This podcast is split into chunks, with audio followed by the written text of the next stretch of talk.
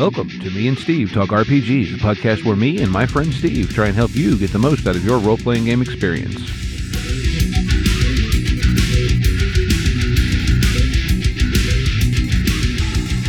Welcome back to Me and Steve Talk RPGs. Today we're talking about horror games and how to run them properly. I'm joined here by my host, Steve. yes, I'm Steve. And yeah, we, we thought, uh, being as, you know, this will release the, the week of Halloween, that talking about horror games is kind of appropriate. Yeah, and I think there's a lot of people who are new to the hobby or have only played D&D that have heard maybe of one or two horror games but don't know what's actually out there or don't know the breadth of what a horror game in the tabletop RPG hobby can be. Yeah, there I think there really are. I think there's a lot of misconceptions around horror as well. Another thing that quite frankly just because you want to do a Halloween one shot doesn't necessarily mean that it's horror. It can just be spooky and kind of creepy. Horror in my mind and in the mind of many people who are more into that genre of gaming brings up a completely different element, completely different mindset, so to speak, as opposed to just, ooh, it's a lot of zombies and skeletons and whatever. Which, look, if that's what you and your group enjoy and that's what you want to play around Halloween, great.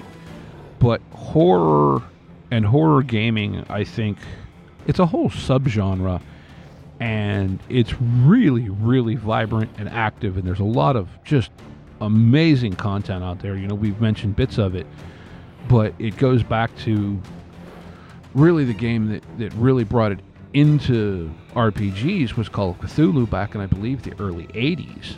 So, I mean, you know, it's it's been established for a long, long time. Oh, absolutely. One of the things that I think is really important with horror is understanding your understanding the different types of horror. So it's it's it's a lot like horror movies. There are different types of horror movies. There's different types of horror games.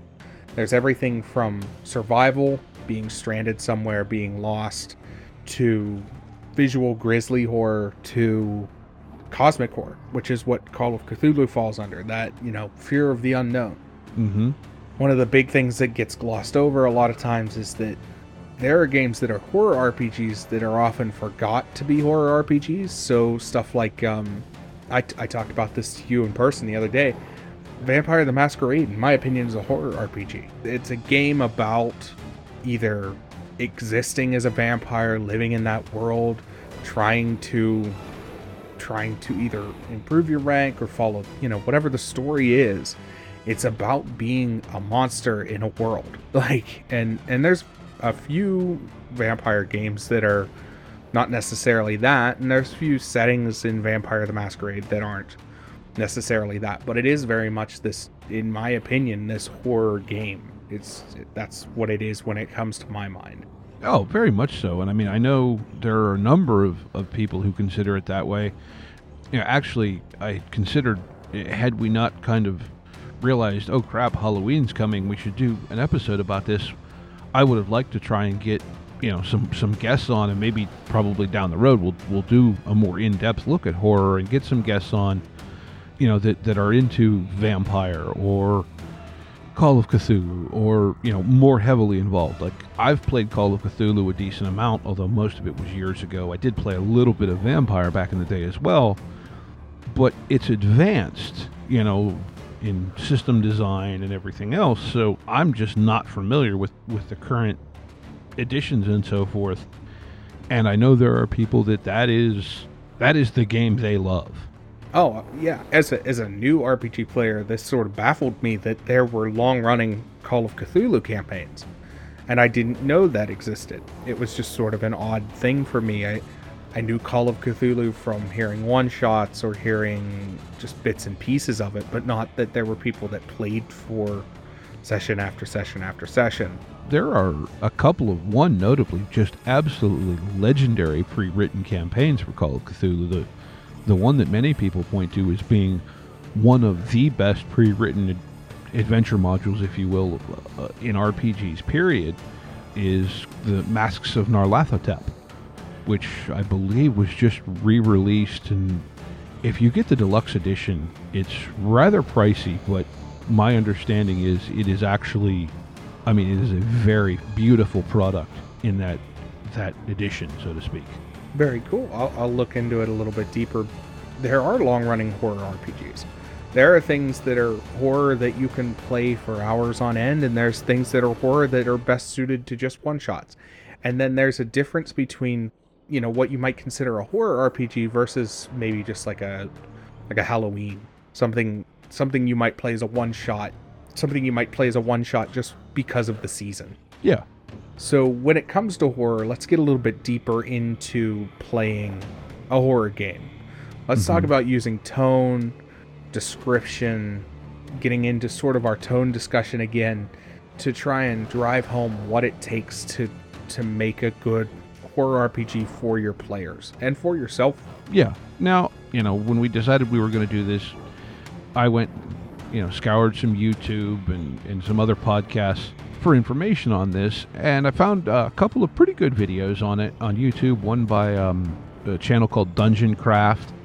Another one was How to Be a Great GM. Both have some pretty good videos on it. And then also to, to recommend something to anybody out there, if you're interested in horror RPGs, you're probably already familiar with the name Kenneth Hite, but if you're not, you should be. At this point, he's he's one of the premier horror RPG writers. He's done the third and fourth editions of GURPS Horror.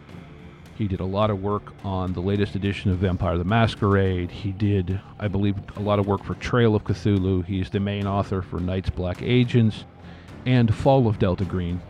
But a couple years ago, he did an interview with another podcast that, that both of us uh, listened to called Mud and Blood. And if you look into their podcast feed, it's episode 19, where he does a lot of talk about horror games and how to run them, tips, and so forth. And, and the biggest thing that he brought up is before you do anything, you need to establish buy in with your players. Say, look, we're going to do a horror game.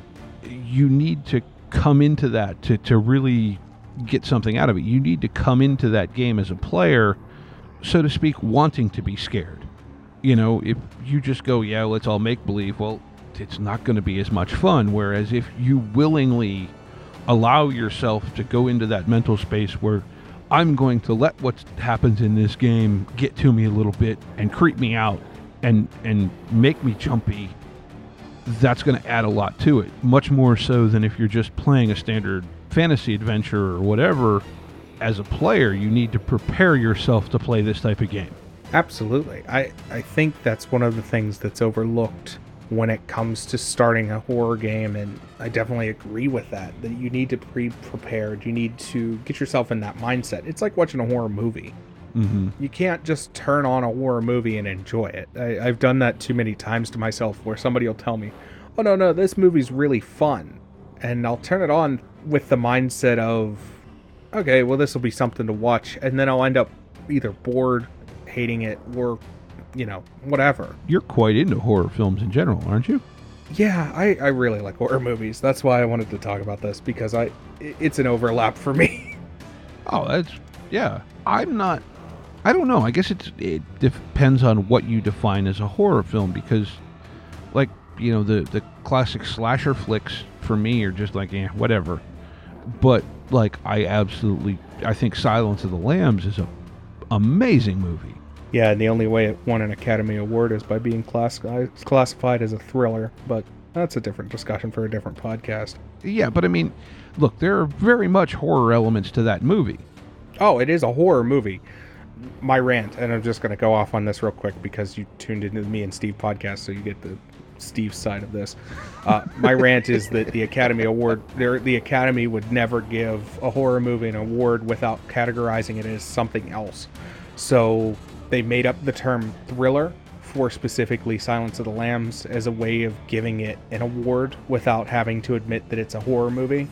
Just like they gave um, Get Out an award as a comedy that's another really good horror movie that just won an award as a comedy because we can't call it a horror movie. That's that's that's genre film.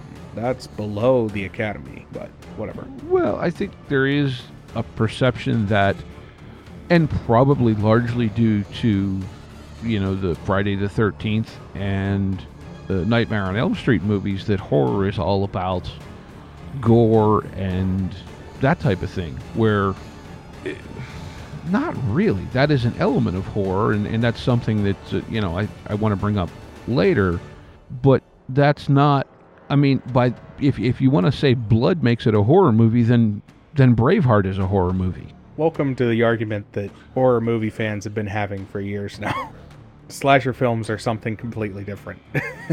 and that's what a lot of people have argued for a long time and well i think you know it, it comes down to slasher movies are intended to scare you to some point but i think horror is about more than that horror is about well i'll just bring it up now this is something i got from that kenneth Hite interview but he was referring uh, referencing stephen king and that stephen king thinks that there's so to speak three three stages of horror and, and he calls those dread, terror, and gore. And so, you know, part of the, the dread is is knowing that there's something, but not knowing what it is. It's the the anticipation of bad things, so to speak. Terror is is the moment of the bad thing being actually seen or experienced and then gore is gore you know and and they're all tools but if you rely too heavily on any one of them it isn't horror it's just whatever that sub thing is. Does that make sense? Oh yeah absolutely. I i agree with that completely. I think one of the things one of the big things with horror is learning how to and this is a weird term but unsettling your players. When you get settled into something, you're comfortable with it. And I don't mean making your players uncomfortable in in we've talked about the X card in the past in un- uncomfortable and dangerous ways. I mean making your players uncomfortable with a, maybe a sketchy situation, something that's it's like walking across a rickety bridge. You know, it, it's it's not a comfortable situation for you to be in. You don't want to be you don't want to stop, but you don't want to keep going because you're worried that something's going to break and mm-hmm. getting your players in an un, unsettled in a, in a paranoid essentially mindset is a feat to really do yes well and, and again to reference this kenneth Hite interview he compared a good horror adventure campaign whatever all the above to a roller coaster and you know his example was specifically like a roller coaster at a county fair and so you you get in and you're going up the hill and clickety clickety click and you're looking and you're like, wow, this is, you know, maintained by some 13 year old pimple faced kid. Clickety, clickety, clickety, clickety.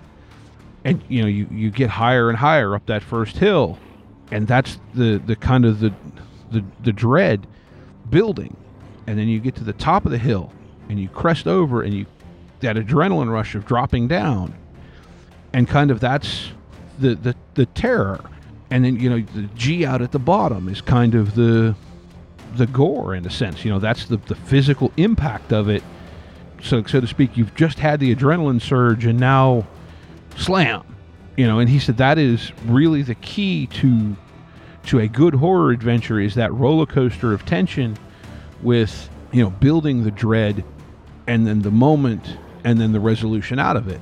But I think to me one of the the key elements you need to establish for a good horror game is that the characters need to feel vulnerable.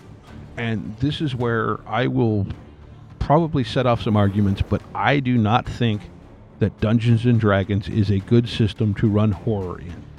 I just don't. I think that once you get past probably about fifth level with characters, you have to use just either big, massive monsters or or things that are too prone to swinginess of the dice to make characters vulnerable, and therefore I don't think it's the proper system to run a good horror game in. Let's put it that way. Oh, I agree. We you've had this conversation before, but I really do agree with you when it comes to that particular thing. Dungeons and Dragons is meant to make the players feel strong, and in horror, one of the biggest horror elements is making your players feel like making your players feel like they can't control the situation. I think what Call of Cthulhu does really well is making you feel helpless in a situation that is beyond your control. Yes. And Dungeons and Dragons' whole goal, the whole goal of the system is to make the players feel like they can control what's going on. They can control the world. Because after certain like you said, after fifth level, you start getting into those I mean, we just played a one shot last week where I played a 11th leveled wizard that just was just blowing everything up and just big massive damage. Mm-hmm. And I feel that big monsters take away big monsters can take away from the horror of a situation. Not saying that you can't do a big monster story really well, but let's go back to movies real quick. One of the best horror movies with a big monster is probably Cloverfield. And the whole point of that movie is that you're a nobody in that you follow a nobody in that movie. You just follow some dude who isn't trying to affect change, he's just trying to survive. Mm-hmm. And in Dungeons and Dragons, you're always trying to affect change in the world that you're playing in. Yeah, there are people who, and, and I think this is a valid opinion, although I don't think it's the only way to view horror RPGs. But there is a school of thought that says that in a horror RPG, the players are really intended to be the victim, not the hero. I absolutely agree with that. I, I think I'm probably in that boat because I, when I think of horror RPGs, I don't want them to, I don't want my players to necessarily win. I mean, they can, but I want them to walk away. Like most good horror movies, I want you to walk away from winning the situation going, I won, but at what cost? Yeah, I think that's exactly it. Even if the the characters win in a horror RPG and win in quotation marks, obviously, it's it's winning at what cost. And you know that again that that kind of goes to tone, you know, in that it's it's a thing that you have to set up this with your players before you start playing because if they're expecting to be you know the the big heroes of the situation like like Dungeons and Dragons and you know Pathfinder I would assume and, and a lot of other games set them up to be and they're trying to play it from that angle it's not going to work well. No, no not at all. You know like I said you need to to have an understanding with your players before you start running a horror game because well yeah again as, as we talked about in the tone episode and that, that old sesame street clip of the alligator with the two different kinds of music how you look at it can really change the situation and how how it affects you and it affects everyone at the table right and to speak a little bit more on tone we talked about this in tone, but using things that are more than visual, using auditory cues, using smells, using feels. Like you if you walk on something that that moves under your feet, describe how it moves. If it's soft and squishy, like soft ground, or if it's something more than soft ground. You know, as kids, I don't know if you ever did this. As a little kid, I used to like to poke the like steaks and stuff in the meat section, the like wrapped steaks. See, I grew up on a farm and we actually slaughtered well, a decent amount of our own meat, so I got to help skin the animals. So then you know you know about that as well. And again, you know that feeling of of flesh and meat and like if you don't, well, think a little bit and I'm sure you can come up with something, you know.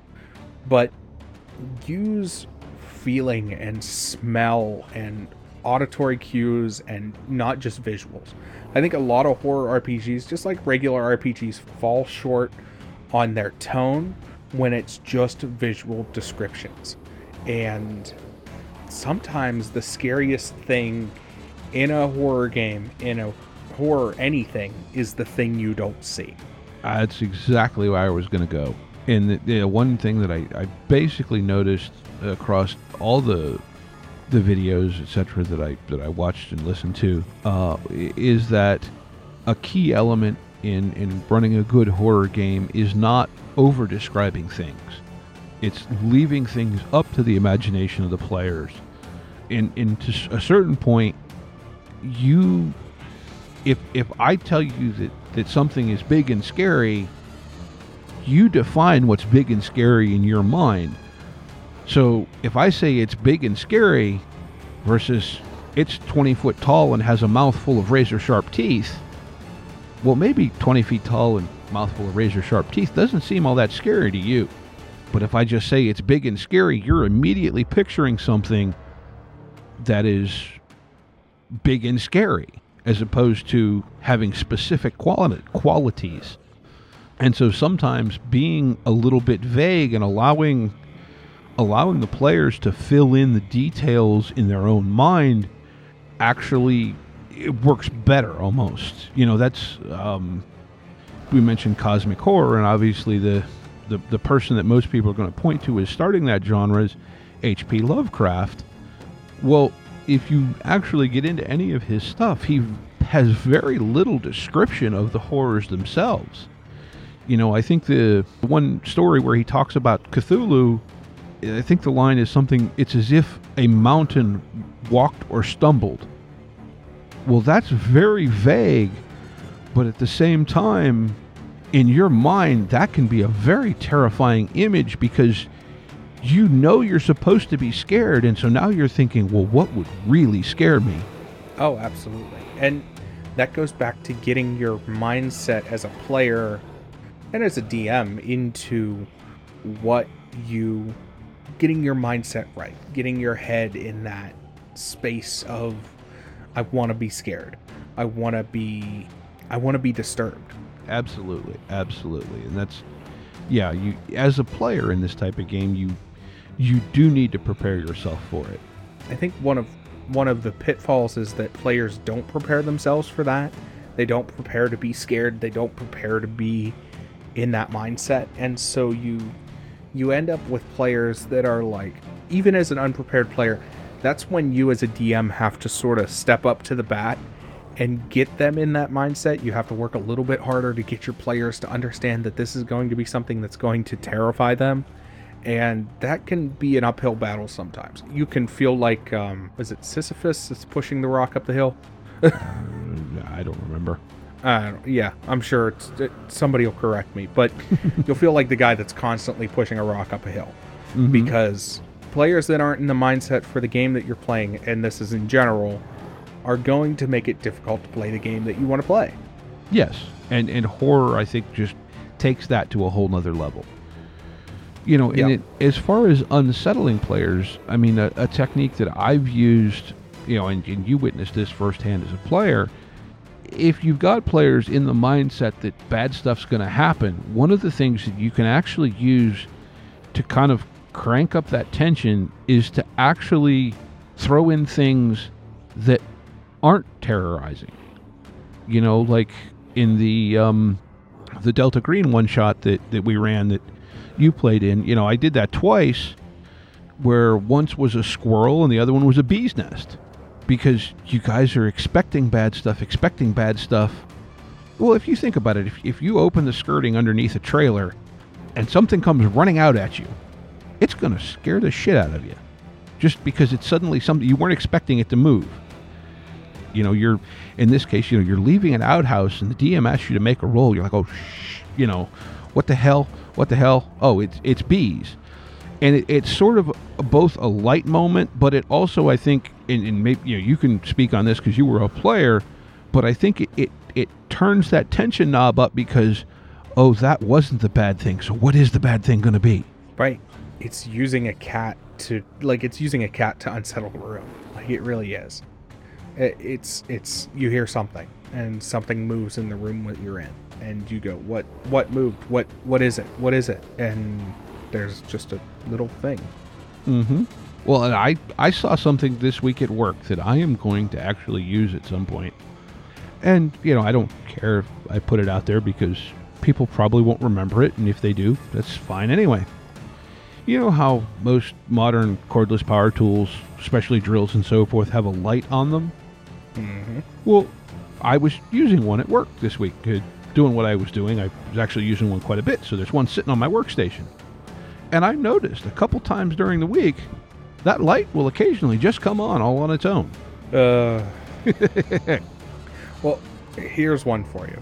I worked in a hospital. Oh, jeez. And so when you work in a hospital, there's usually a surgery wing. in that surgery wing, they have sterilization machines. That's what they do. They run all night. They sterilize equipment. They're anything from incinerators to, you know, just like laundry machines.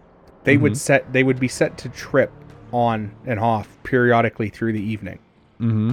You're in a room in a surgical in an operating room by yourself, nobody around, nobody in there with you, in gown, gloves, sterilized, and you hear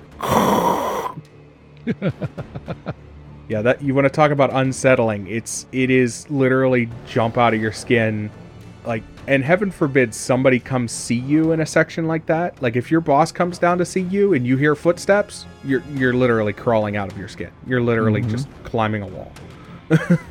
Yeah, yeah, you know, and that's that's exactly it, and that, like, you know, we just said it, but that ties back to, to the buy-in and, and being in the right mindset because if if you think about it, you know, if if your characters are investigating this creepy old building and this basement, and you think there's a cult down there, or you know, whatever, yeah, you're gonna be on edge. You're gonna be something moving, like you said, a, a cat, anything. That's that movement, that noise, a light. It's going to spook you.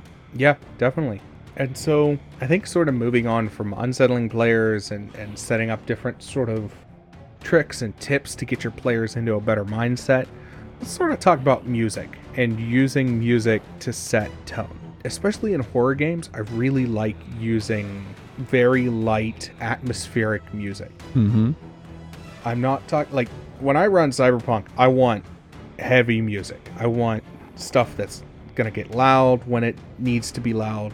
But when I'm running a horror game and I'm playing in person, I want to have a little bit of background. Just it's just gonna be a little bit of maybe like some light harp, like something that's just gonna offset the room. It's just gonna be a little bit of noise to play in the background, just to get a tone set. I, I think some of what that could do too is is cover up some of the extraneous noise in the setting to almost reduce the distraction for the for, for everybody in the room. Oh yeah. I, I, I feel that music is a good addition that gets overlooked when it comes to playing games. Oftentimes people go, Oh well yeah, I, I don't really use music because I find it distracting.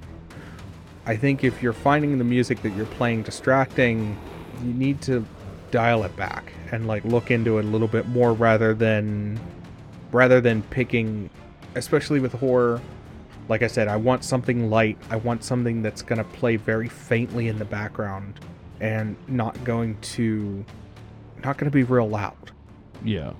Now there are times when I mean, if you want if I mean, you can do a horror game that has loud music. That's fine. That can offset that can unsettle a group in a hurry. But yeah, I, I think Well, it's a it's a tool like anything else. If you make it loud at the right moment, it can help build it. Or if you can, and this is something to a certain point that the one downfall of you know iPads and most of your portable digital speakers and so forth is that they don't have a literal volume knob where you can just creep it up ever so slowly. one of the other things is is that you can also induce a like I don't advise using jump scares frequently when it comes to horror. It can get tropey, it can get overused. You can really get your players out of the mindset if you do it. But it is terrifying if you open a door and there's just loud music playing. Mm-hmm. You can describe that verbally, but there's you can just wait until they open the door and then play your music loudly. Well, you know, I heard a a story that came out of a convention that I'm going to guess was in probably the late '80s because I heard this story in the mid '90s.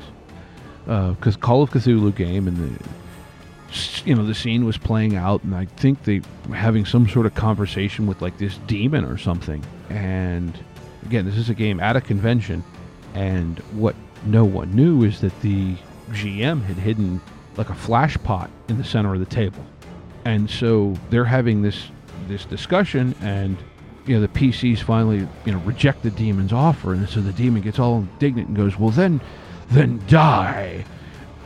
And he tripped the flash pot. And there was a player they as the story as I heard it literally jumped up, knocked over his chair, and was halfway to the door of the hall before he realized what actually happened. And I, I heard that the GM got literally a standing ovation from the hall. I remember hearing that story, and I can't remember where I heard it. But yeah, I, I remember hearing that as well. You know, but again, that's not something you you probably don't want to do that if you're playing in your house because I'm guessing there are things that you don't want people running into. But Yeah. it's an example of what's possible. And again, like I said, just loud noises can unsettle a room. Loud music, quiet music can help set a tone. And and also at that point too, the other thing you can do is if you've got that music playing softly, you can drop it out. Yeah. And then that quiet is disconcerting. Silence is is deadly. You can make people really disturbed by silence. Mm-hmm.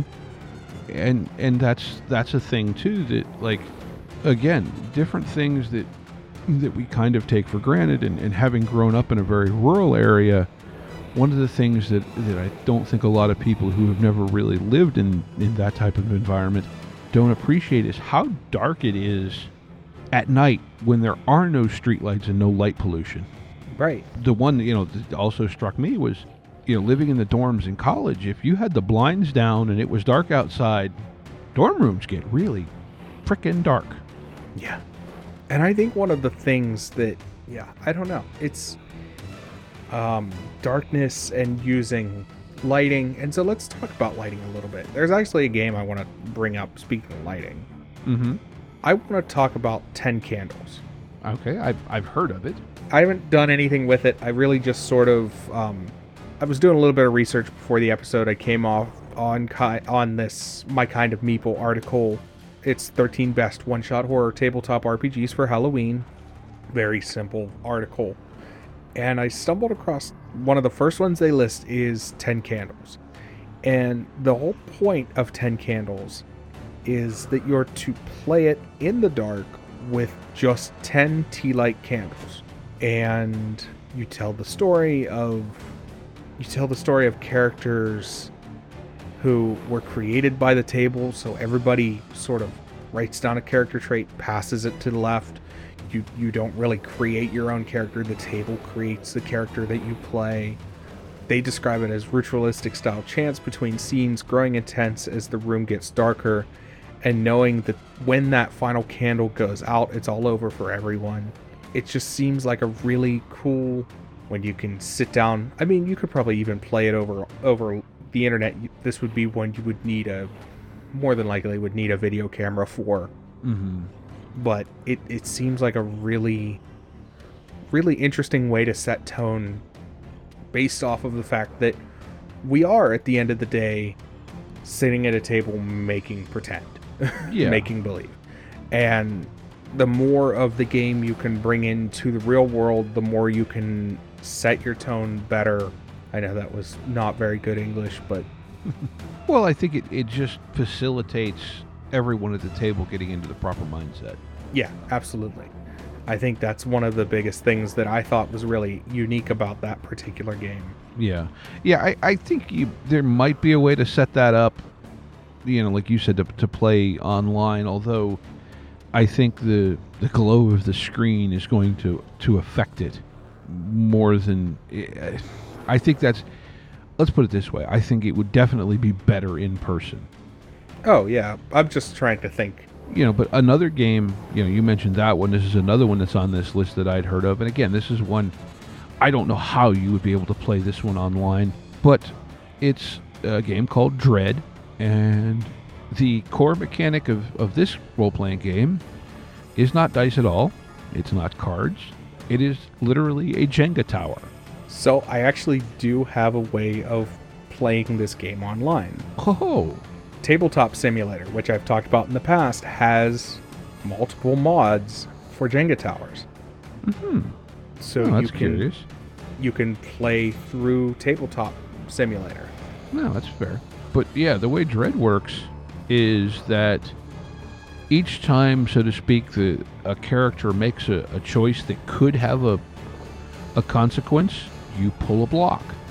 And it goes on and on. And, and let's say you know you want to go out in a blaze of glory and attempt to do something that could significantly save some of your your friends as far as you know the characters in the game. Well, you can choose to intentionally knock the tower over, and basically the game just keeps going until you run out of people to have meet their demise.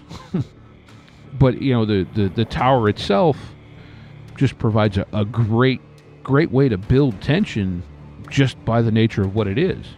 But yeah, Dread, and I've heard it. I've heard a, an actual player too. I think on the One Shot Network they did a a play of Dread. And the other thing with Dread is that because it just uses a Jenga tower, it's actually really good for people who don't, so to speak, have experience with RPGs because you know there's no well which dice is that no it's just okay tell me when to pull a block you know even if you've never played jenga it's not not hard to understand. And i mean i've seen mini versions of jenga at the dollar store for crying out loud.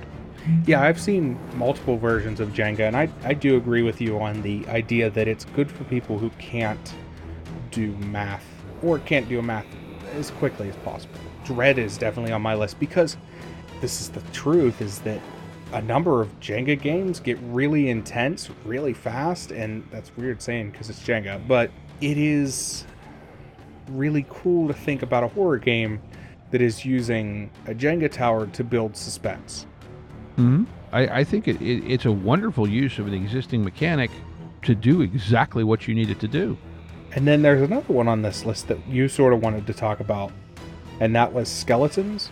Oh yeah, skeletons. Skeletons it just intrigues me. Um, and I don't know that necessarily how horror it is, but I think it would be a great game for for a Halloween one shot or, or kind of a, a short, um, you know, break campaign or whatever. And, and the premise of, of skeletons is that well, the PCs are are skeletons, and you all live in this tomb or, or dungeon, and essentially your job is to guard the, the, the tomb or the dungeon from all the adventurers coming in to take the stuff.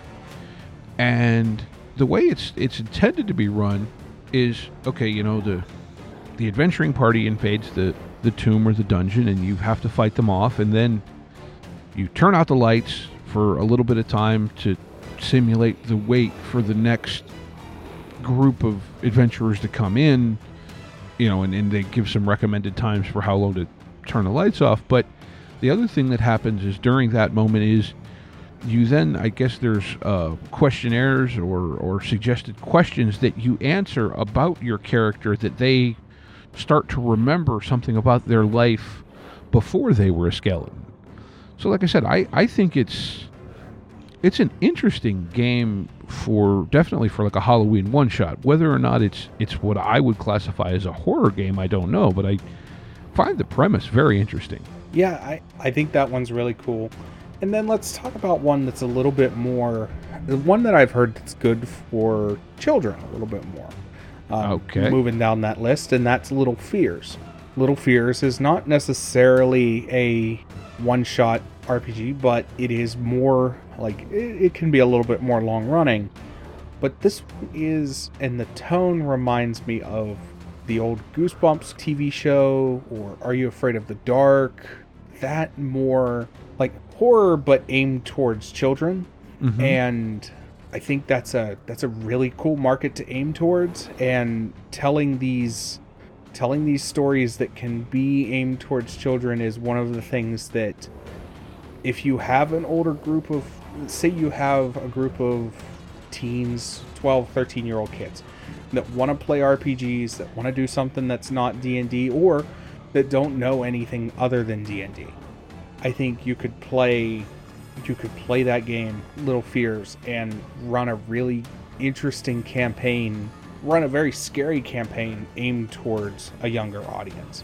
Yeah, it, it does look interesting. The, the cover art is is vaguely reminiscent of me to like a young Scooby Doo, but I, I like the, the concept yeah, I, I really do myself because I think a lot of times horror RPGs, especially, get thrown into well, they get thrown into these just it's it's all adult or it's nothing I hmm. think Call of Cthulhu does this. Vampire does this very much. There's a lot of really adult themes in Vampire the Masquerade.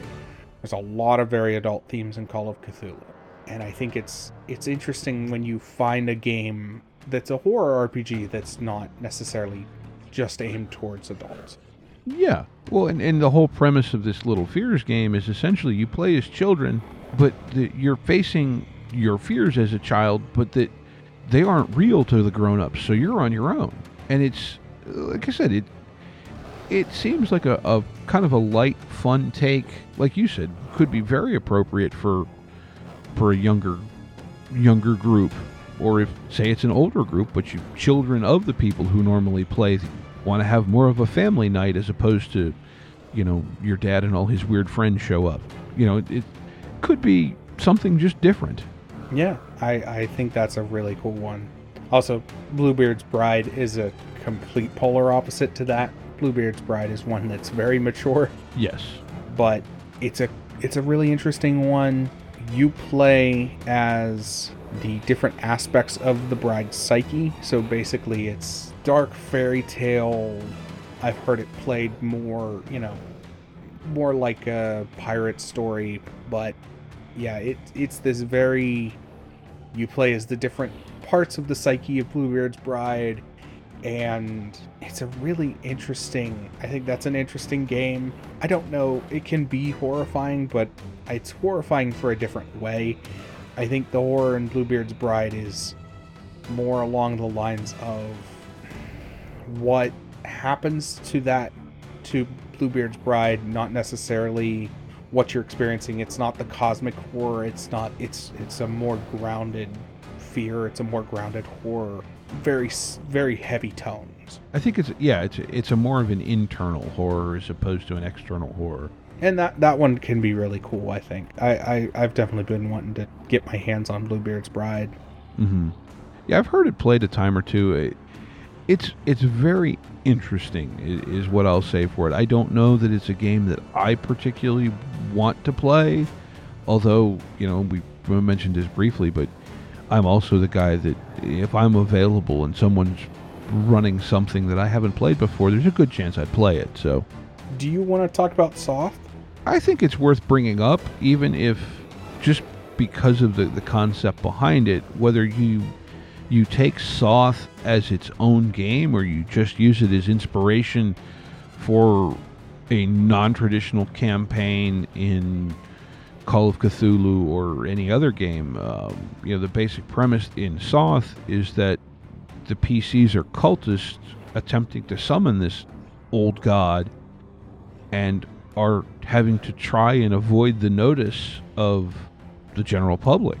And I think, if nothing else, like I said, even if you don't play it as itself, that the idea behind it is is something that could be very fun to explore. Did you catch that it was diceless? Er, no, I did not. because I just brought it up on DriveThru and one of the tags, one of the system tags in DriveThru is so it's one to three sessions, three to seven players, 16 plus, but diceless, low prep, low complexity. Hmm. Well, hey, Wha- what kind of price tags on that one? Uh, 10.99 Okay, so that's not bad at all. for a PDF. That's not, that's about going rate for about a one shot. I would pay that for a one shot. Yeah, yeah like I said, I, I think it might be something worth looking into. Yeah, I, I think that's a cool one. Um, one of the ones that we were sort of interested in was Viewscream. That's more aimed towards playing online. They do recommend playing online. It's it's one hour to one hour thirty minute sessions, meant to be played over Skype or Zoom or whatever you choose to play over. Yeah, that you know, again, given the state of the world, I think it, it looks really interesting, and, and the, I mean, the cover is really intriguing. Yeah, the, that cover has my attention. Um, yeah, for for the for the audio listeners of a audio podcast, it's a very reminds me of H.R. Giger, very much um, aliens esque, you know, that style art cover mixed with well the names written in what I would only describe as death metal font because yeah, yeah. I another thing it brought to mind was the um, some of the scenes from the Matrix of of the actual world as opposed to the in the Matrix. And I'd just like to point out that that is a pay what you want game. Ooh. So their recommended price is six dollars and sixty six cents, but I'm sorry, I thought that was funny. But no, it's a pay what you pay what you want for that one. Mm-hmm. And I think another one. Well, there's one more on that list, but I think we'll talk about that one later. But another one that was on that list that that I had heard good things said about is one called "Don't Walk in the Winter Wood," which, as I've heard, it is played much more like like sitting around a campfire and telling spooky stories. And I believe I had heard that you're supposed to say everything in the past tense. You know, when you're describing what your character did, you say that that they got up and went and did this thing, not well, I'm going to get up and go do this thing. Uh, but like I said, I, I heard some good things about that. That could be interesting. I, I, I would down I would be down to try something like that. Although, again, that goes back to the we're the kind of people that you say we're playing this, and I'm like, all right, when? well, that's and hey, the on DriveThru the PDF for that was only five bucks. Right. Two to six players, average time two hours, folkloric horror. Looks like it could be you know a fun little thing. Yeah, something to drop on a table at some point. Mm-hmm. Well, I was say, what what what else do you think we we want to get into here? I think we've covered pretty much everything. Do you want to do game of the week at this point? Well, I think you know it's kind of one of our things. We should probably should do one. I think we should definitely put a pin in this and, and maybe down the road do kind of a series on horror gaming or something with with some guests because I think it is a, a genre that's largely misunderstood. You know, I've, I've had people ask me, well, where's the fun in playing that kind of game? And I don't really know how to explain it other than I know it's there. I've experienced it, but it's hard to explain. Well, let me put it out this way. You guys listen to the podcast weekly. What would you feel if maybe we shot for next October, the entire month of October were just uploads for talking about horror games? That we're talking about, you know, four episodes just talking about horror games. Maybe we bring on a guest or two and maybe shoot for next October. We do that. That sounds reasonable. I mean, yeah, if we yeah, what I what I'd like to hear is I'd like to hear feedback from our audience, you know. Leave us a comment, leave us, you know, if you're not on the Discord, get on the Discord. Me and Steve RPGs. Um, anywhere that you can find our podcast, leave us a comment there. I check pretty much all of our upload locations. I say, do you do you check Apple for comments? I don't have I access to that. I do to check. Apple for comments, yeah. Uh, or I try to. I'm not always on top of that. If you have something you want to say to us directly, if you have an idea for a podcast episode, shoot us a line. We're on Facebook, we're on Discord, we're very accessible. yeah, Twitter. You know, the show Twitter, show has yeah. a Twitter. The handle is is at and RPGs, but the the display name is me and Steve talk RPGs. Um, you know, I, I have that one queued up on my phone, so I get those updates pretty pretty quickly. But yeah, you know, by all means, contact us and and hey, if we get enough demand on it, we might even expand it to more than a month. Right. And one of the big incentives, which we didn't really talk about when we set up the Discord, but one of the things that we want to do with the Discord is we want to have you guys play with us. We Mhm. want to run one shots and maybe a couple session campaigns of, you know, you're running Delta Green at some point. Mm-hmm. I'm looking at running, you know, that uh, Mutant City Blues. I was looking at running it. I'm looking at running different games. And so join our Discord. Keep an eye out. We will be doing, you know, stuff. We want to we want to have an active fan base. We don't want to just put these episodes out and, and not discuss with our fans and not have our fans part of part of what we do. Not have our listeners part of what we do. Right. Well, and you know, part of our, our whole goal was to kind of kind of help people, you know, the listeners, whatever, help you discover some games that that you may not have heard of or, or different styles of play, different tones, you know, to to really help you understand just what is out there in the RPG space because look, I, I don't know how to say this nicely. You know, Dungeons and Dragons, it's plastered all over all the front of all their books. The world's greatest role playing game. Well, it's not my favorite role playing game. It is a very fun game to play. But it's like anything else. I like a good peanut butter and jelly sandwich. But if you feed me peanut butter and jelly every day, I'm going to get tired of it. Yeah, absolutely. no, and and again, it goes back to our stated goal with the podcast is that we love RPGs, and that's all RPGs. Mm-hmm. That's we we want to talk about not just Dungeons and Dragons, but we want to make you a better player, a better DM, or if you're completely new to the hobby, we want to get you into the hobby where you want to be. Because oftentimes where people start in the hobby is Dungeons and Dragons, but that's not where they want to be. I know for me, I I don't really care for high fantasy, and Dungeons and Dragons is very high fantasy. Yeah, I'm much the same way. And so it's it we want to get people into the hobby and get you where you want to play. And like I said, get on our Discord, get on our Facebook, message the Facebook directly, message our Twitter directly. We you know, you're logged into it, I'm logged into it. We both check that pretty regularly. We definitely check. I try to keep the Discord updated and check regularly. Uh, bear with me, I'm still getting some stuff ironed out with it. I do want to address one thing. Old episodes, archived episodes of the podcast will be going up on. You'll see those uploaded very shortly here. We're going to get that corrected. Just wanted to address that for the people that are like, where did episode one, two, such and such go? Just sort of a time thing. Yeah. Uh, do you want to do game of the week or do you want to not do game of the week this week since we're already running a little bit long? I think we can do it. You know, I think, like I said, it's it's sort of, I think, our almost a trademark thing for us at this point. Game of the week. Game of the week. So, to start my game of the week, I have Starhold, which is a space themed survival horror. Which survival horror is one of the one of the genres of horror that I don't think I, I, I haven't done a lot of research into survival horror RPGs, pen and paper RPGs specifically, but it's one of the carries over from carries over from video games. Video games have a lot of um, survival horror RPGs, and this one is right up my alley. I always love the idea of you and maybe a handful of people are stuck on an empty space station, empty spaceship, and you are stranded. You better have a good map of the station, and you better understand what needs done to keep this thing afloat, and all of the suspense that comes with that. Mm-hmm.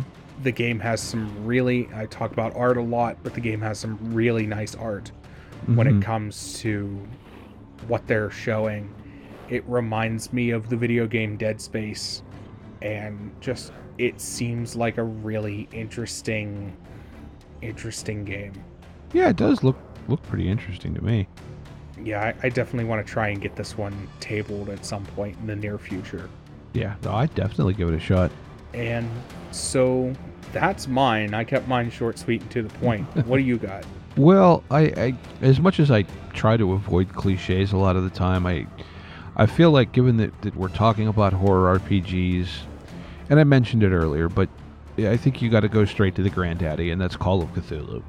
And it's actually unlike a lot of games that came out, you know, initially in the early '80s. It's really not that complicated of a system to play. It's it's actually very simple to understand. And the newest edition, there's a little bit of, of some slightly more complicated math, but it's it's still at its core it's D100 roll under, which means you know you roll a D100. The lower the number on your dice is, the better.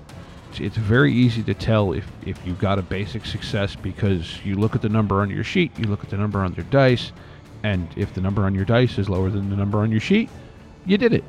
You know, seventh edition brings into play. Uh, I think they call it hard and extreme successes, which are half of your total and 20% of your total, which a little bit of math to figure that out, but again, not not all that hard and it's stuff you can work out prior to actually sitting down to play, so it's it's not going to slow things down. What I know for the newer editions, some of those Call of Cthulhu sheets had, I don't know, it, it, you know, like fan made ones, but they had the half and 25% sections, so you could fill that in Yeah. Yeah, exactly. where you where you need to be. yeah it, it's it's not you know and, and then i I believe a critical success is 10%. Well, that's pretty simple. I mean, okay, you've got a a 70, so you need to roll a 07 or lower. It's again, a little bit of math, but not nothing earth-shattering. It's it's not add this, add that, add this other thing. Oh yeah, I forgot this thing. You know, it's it's very simple in that way. I really like the D100 in Call of Cthulhu. I Mhm. do. Yeah, the other thing, the one of the reasons I bring it up is that because it's been around so long, and the last edition of the book that I actually own is is the fifth edition, which is from the mid '90s, but it, it hasn't changed tremendously in terms of the basic structure, mechanical structure of the game. And so there's literally, you know, at this point, almost 40 years of material out there to source for adventures and ideas. So, you know, while while writing a horror adventure as the GM can be a little daunting and, and something that takes you a while to get the hang of, there's a ton of pre-written material out there that you can use. Be it, you know, like I mentioned before, the long-term campaign, you know, the Masks of Nyarlathotep.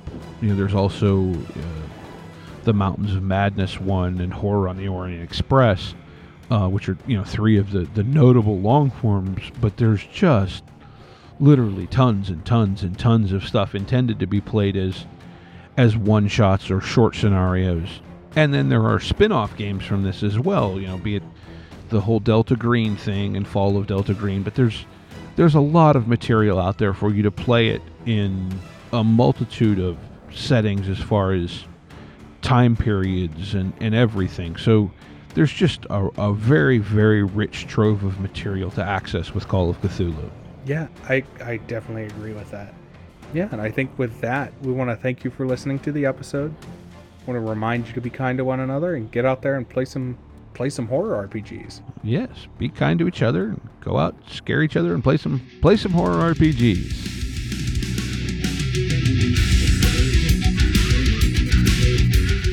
Intro and outro music by the band 12 Noon. You can email us at me and Steve RPG at gmail.com. You can also find us at facebook.com slash me and Steve RPG. Thank you and be kind to each other.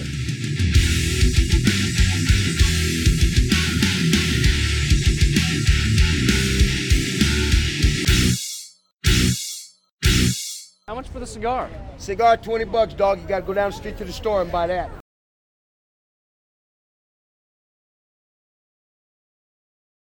One of the things that really hinders a good a good horror RPG is I'm trying to find my thought. I'm sorry, I just lost my train. When it finds when it finds my brain out there rolling around, you know, send it back. One of the things that can Nope, it's gone.